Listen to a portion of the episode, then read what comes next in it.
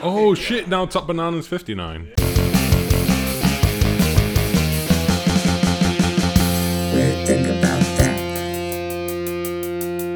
Hello and welcome back to another episode of Weird Thing About That, where me and my fellow players are given a subject matter and have to find the weirdest, funniest, most interesting, or coolest stories on that subject. Our stories will be scored by a head judge, and the winner will be revealed at the end of the episode. I'm Chris, and just after rolling 155 craps roll, ciao, Good day. and surviving his third atomic blast this evening, Chucky. Yo. And of course, we have our head judge, Joe. Hello. Joe, if you'd like to give us today's subject and how it will be scored, please. Uh, today's subject is competitions and will be marked on the hawk. Humour, accuracy, well researched, and karate. if your story features karate, bonus points. Shit. Yay! Go on then, Chucky. All right. So, when you think about strange, weird, and wonderful competitions, you may remember hearing about things like boxing chess, which is exactly what it sounds like, or maybe even the Gloucester, the Gloucester cheese rolling competitions, in which competitors chase a nine-pound round of double Gloucester down a hill. But I think even staying within the realms of convention can sometimes unveil some obscure and incredible stories. This is exactly why I've decided to tell you all a story about the Olympics. Don't worry, it's not about horses. so, pankration was introduced as a sport during the 33rd Olympic Games and was basically what we call MMA today. Athletes would use a combination of boxing and wrestling techniques, as well as holds, locks, and chokes. Though slightly different to MMA, weapons were sometimes used.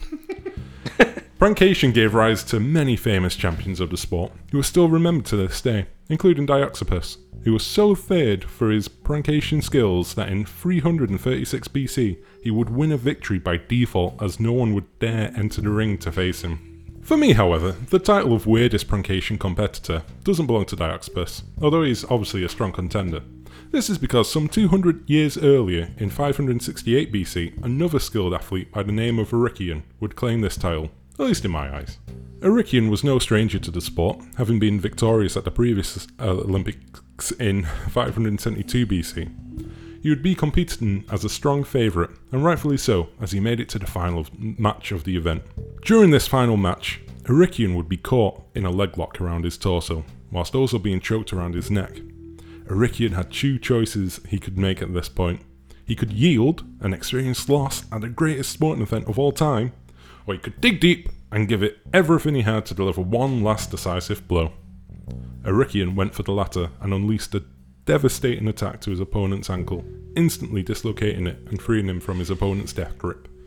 His opponent was in immeasurable pain and submitted instantly. The judges awarded the win to Erycion, who at this point was slumped over.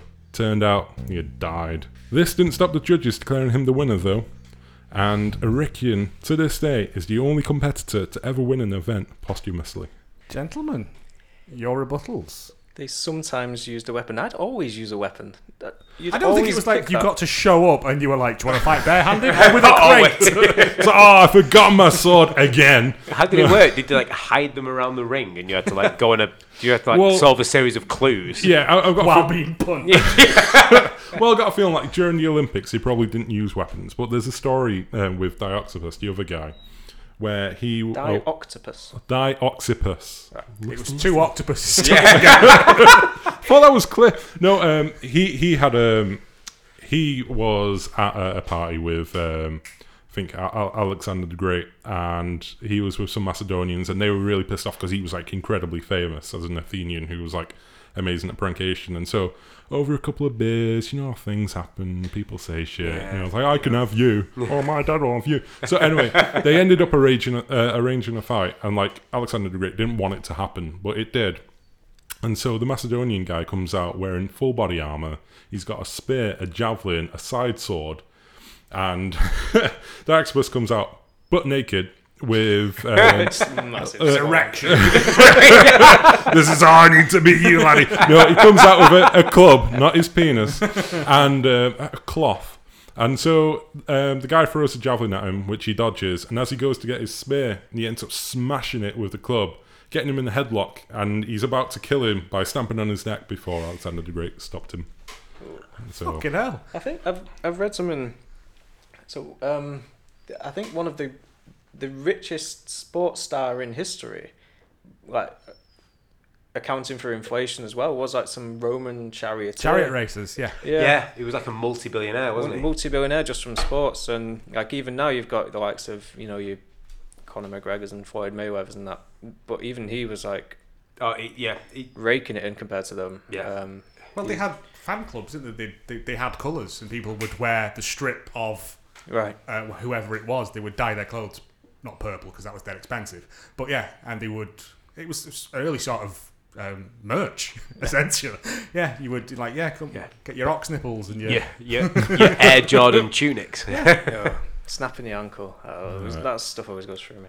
Uh, yeah, we were. It's this story's been sort of read out on, an, on another podcast that we'll, we'll come to, but um, I'll just tell the shortened version of it. A guy at work about ten years ago fell and snapped his ankle, and he was brought into the office, and we were like, "Shit, you okay? Let's settle him down. You're all right. We've called the ambulance. It's on its way." And then this guy from outside called Alex comes in, and um, Alex is is pretty big. He's about 6'2", 6'3", maybe eighteen to twenty stone. And he comes in and he's like, Hey, what's going on, everyone? Everyone all right? I'm like, Yeah, we're fine, but um, John's just snapped his ankle. And he turns to look at John and looks down at his weird shaped ankle and he just turns white and just full on faints, but he doesn't. He just faints straight forwards and headbutts John in the face, and it breaks his nose pretty much on impact. Blood streaming down his face. By the time the paramedics get there, he, they walk in. It's like, "What's wrong?" And he's like, "My nose." his, his ankle, his ankle is like hanging off. He's like, "My nose is broken." So, how was your day at work? he left shortly afterwards. No surprise. Ciao. One of the most grueling endurance competitions in the world is the Barkley Marathons, a 60-hour endurance race which takes an- which takes place annually in Frozen Head State Park in Tennessee. The race was conceived in the 1980s after Gary Lazarus Lake Cantrell heard about James Earl Ray's, the man who assassinated Martin Luther King's escape from a nearby penitentiary. He evaded authorities for 55 hours, only to be picked up just 8 miles from the prison. Mocking Ray's effort, Laz stated that he would be able to run 100 miles during this time, and hence the race was born. It was worth noting that one of the reasons the prison was built there where it was is in part due to the incredibly tough and inhospi- inhospitable terrain in the local area. Steep descents and climbs, thick forests, brambles, and remoteness all make traversing this part of Tennessee extremely difficult. Entrant numbers are limited to 40 runners, and the full requirements to apply for the race are a closely guarded secret. Some of the requirements include writing an essay entitled Why I Should Be Allowed to Run the Barkley, and first time runners must come to the race with a license plate from their home state or country. Successful applicants get a letter of condolence confirming their place. The race can start at any time between midnight and noon on the start day. A conch shell is blown one hour before the start time, and the race starts with Laz lighting a cigarette. The race itself is composed of five laps of Frozen Head State Park, with the course becoming slightly longer and more difficult every year so one successfully completes the course. There are often years when no one wins the race, and so the course remains unchanged. For anyone wishing to complete the course, they will have to climb approximately 60,000 feet of elevation, the equivalent of climbing Everest from sea level twice, and cover a distance of approximately 125 miles within the 60 hour cut-off limit. During the race, competitors are tasked with retrieving pages from specific books from numerous positions throughout the course, often hidden in inconspicuous places deep in the woods, and are often required to be found in the dark. The aid station is a water stop roughly halfway around the route. Participants are required to carry all their own supplies and equipment required for each loop. There are no safety marshals on the course. Anyone who drops out of the race must then make their own way back to the base camp. Gentlemen, your rebuttals. I have so many questions. yeah. I'd, I'd really interested to see how long this will continue to be made harder. Um, so, so it gets harder every time someone completes it. They do something else. Yeah, on- so- on, because, like, if you look at sort of human feats of athleticism, you compare like the 1900s Olympics to the modern ones, and you know the the fastest man and everything has, has grown so much since in just that hundred years. And I wonder how much sort of human sort of what we would say is peak performance is going to keep growing until eventually it will become impossible for a human to complete that course. Um, I've watched. I'm a, I'm a bit of a geek about this topic. I got into ultra marathons about four years ago and did a couple of 50ks and then watched a load of videos and stuff. And this is like the pinnacle of endurance feats. Um, basically, they get to the point now where if you're lucky, you can sleep for maybe one or two hours during the race over the 60 hours. But maybe 10 or 15, 20 years ago, people would try and sleep for a couple of hours between each loop and could cumulatively build up a better sleep. But every time somebody completes the course, the guy just adds a little bit or um, adds a little bit of extra course or a little bit of elevation, and it just becomes Multi-ball. yeah, yeah. it just becomes Releases a a little bear bit yeah, yeah. it just becomes a little bit harder. These, it's actually if you Google the Barkley Marathons, there's some really really good. There's there was a there was a documentary on Netflix called The Barkley Marathons where Green where no the Barkley Marathons the race that eats its young and there is also a one hour and 20 minute documentary on Netflix called uh, Where Dreams Go to Die. And there's a guy who I, a big fan of the guy, he's a guy called Gary Robbins, who's an ultra marathon runner.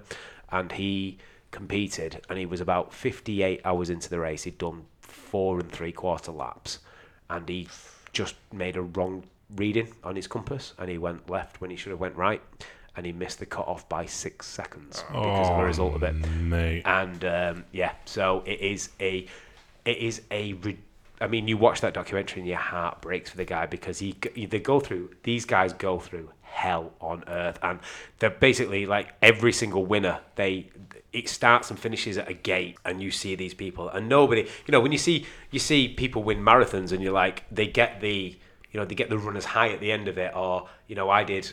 I did a I did an ultra marathon back in 2017. I ran 31 miles of the Leeds Liverpool Canal, and you know I was like, oh my legs hurt and blah blah blah. And you see the finish line, you're like, hooray, I finished, and you and you sort of trot over it, and you're like, oh, I'm all happy, and, and all of a sudden you get that boost. None of those people have that after running in, in Tennessee for 60 hours. They they curl up into a ball and they they. I'm like, I hope they live. They just Wrap look them in that special space tinfoil. Yeah. That'll save them. Oh, I I'm, mean- I'm, I'm confused though. So you said an hour before it starts, they blow a conch, which by itself is fucking amazing. Best Not enough conch work com- nowadays, is there? this is like a ceremonial conch. But then the other thing you said was they start with him lighting a cigarette. Yeah. Like so, I, I imagine like hundred people just watching this guy. Like, is, Forty. is it is it lit? Yeah. No, so they have a countdown. So what happens is, is like, so it's all, it's a little bit of psychological warfare. So you know the race is going to start between midnight and midday on the day. So, you so you're so you're, you've been preparing for this race for weeks and weeks and weeks. Or mo- well, in, in, a- in a lot of cases. So you're good at telling if a cigarette's been lit. Well, no. what I mean is like, you, what you're doing is, is Where do you think this man is? He's not in a tower No, so- overseeing the entire so, thing. The beacon so the is night before lit. the race, you're not- Gondor Sense 8. he does it deliberately because you, the night before the race you're not going to sleep well because you're like you don't know when it's going to start and when it the does conch start. could be honked at any time. you, yeah, and the conch is like yeah, your conch is a one hour. Shit, was was that a conch? No, no, no. No, no, no, that- no, it's not. The sad thing is though, because he's lighting a cigarette at the line, so thinking it would have been better if it was just like, just like a trombone. Well, every single person that fails, um, they have a guy. They have a guy who plays who plays taps.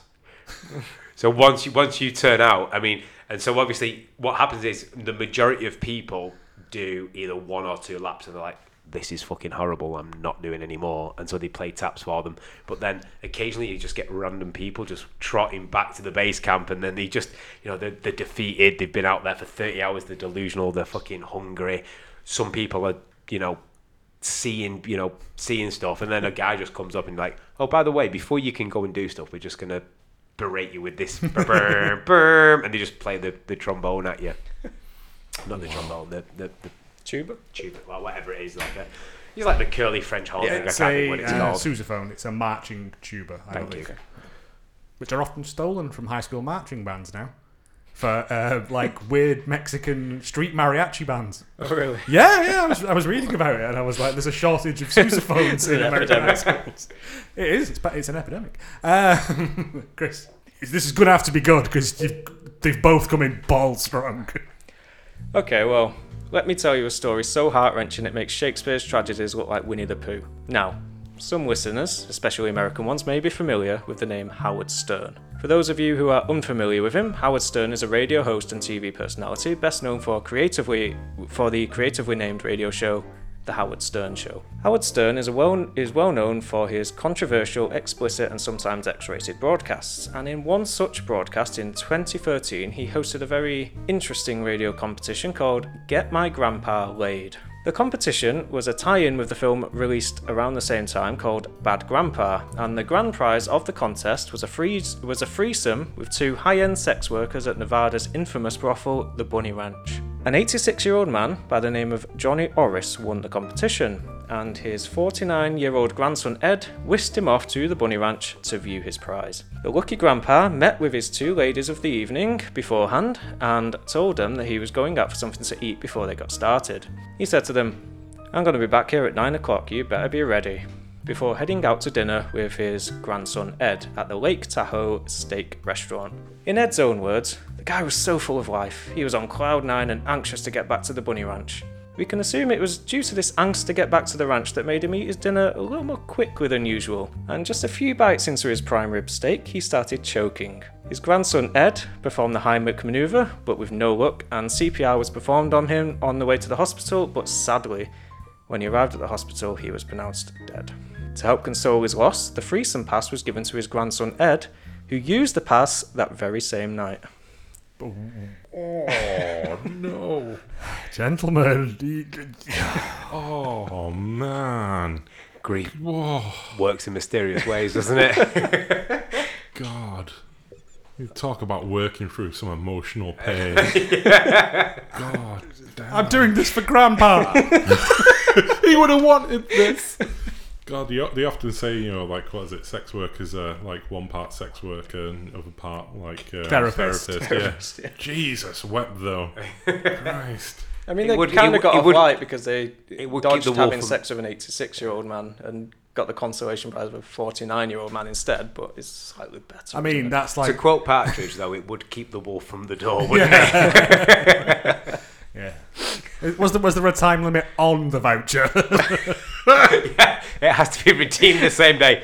Fuck it. It's I can he would- only- well, we all know it. What it, it, is, it is definitely what he would have wanted. So I can only assume they didn't live in Nevada and it was like a few hours drive home, so they thought, you know what, while I'm here, let's just get it done. the thing is, yeah. I mean, he's the kind of not man. very- not coming methodical. It's just He's the kind of man who will drive his granddad in the to the middle of fucking nowhere in order to shag some prostitute. So he's a man of questionable moral, eth- eh, um, um, questionable moral I don't know, maybe his backbone. granddad anyway. was sad. Well, yeah. Well, well, I'm not. You know, I'm sure that he Well, was complicit in this. I'm dead not now, saying he was- so- Also, like he's 86. Why is he eating steak? Like it should be blended up for him.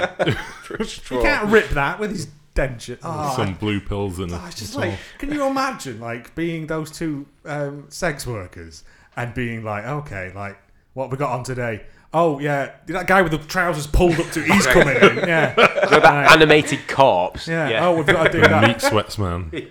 And also, like, he didn't even go like, I'm going out to eat. And then I'll come back and eat. He didn't even do like a good line or anything. You better be ready. There again, he was 86. I imagine yeah. that didn't exist when he was a youth. it was more just brace yourself, Mildred. Oh. Oh, I don't like that story at all. And none of you had karate in any of them. Had the Heimlich maneuver. It's about as close as it gets. That's what killed him.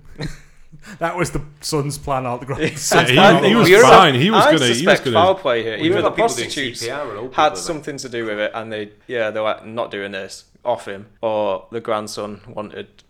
They just rang ahead to the steak place. Yeah, he's coming in. Make sure he gets you know one of the chokeable steaks. On that note, can we have our scores, please? You're not winning. no, you made me think about old man sex. Now that's that's not good. Uh, based on what is it this week? I can't remember. Hawk. Um, humor, accuracy, and well researched. It's going to be a tie uh, between Charles and Chucky. You know what I like and what I don't like, and I don't like old man sex. Yeah, that was been explicit. It's been explicit to you many times, Chris. I've got what T-shirt am I wearing now? I do not like old man sex. It says. Flogging that dead horse. Now available on the website, uh, Joe's T-shirt. You can follow us on Twitter, and uh, that's at Weird Thing Pod. Thanks for joining us, and we'll see you next episode.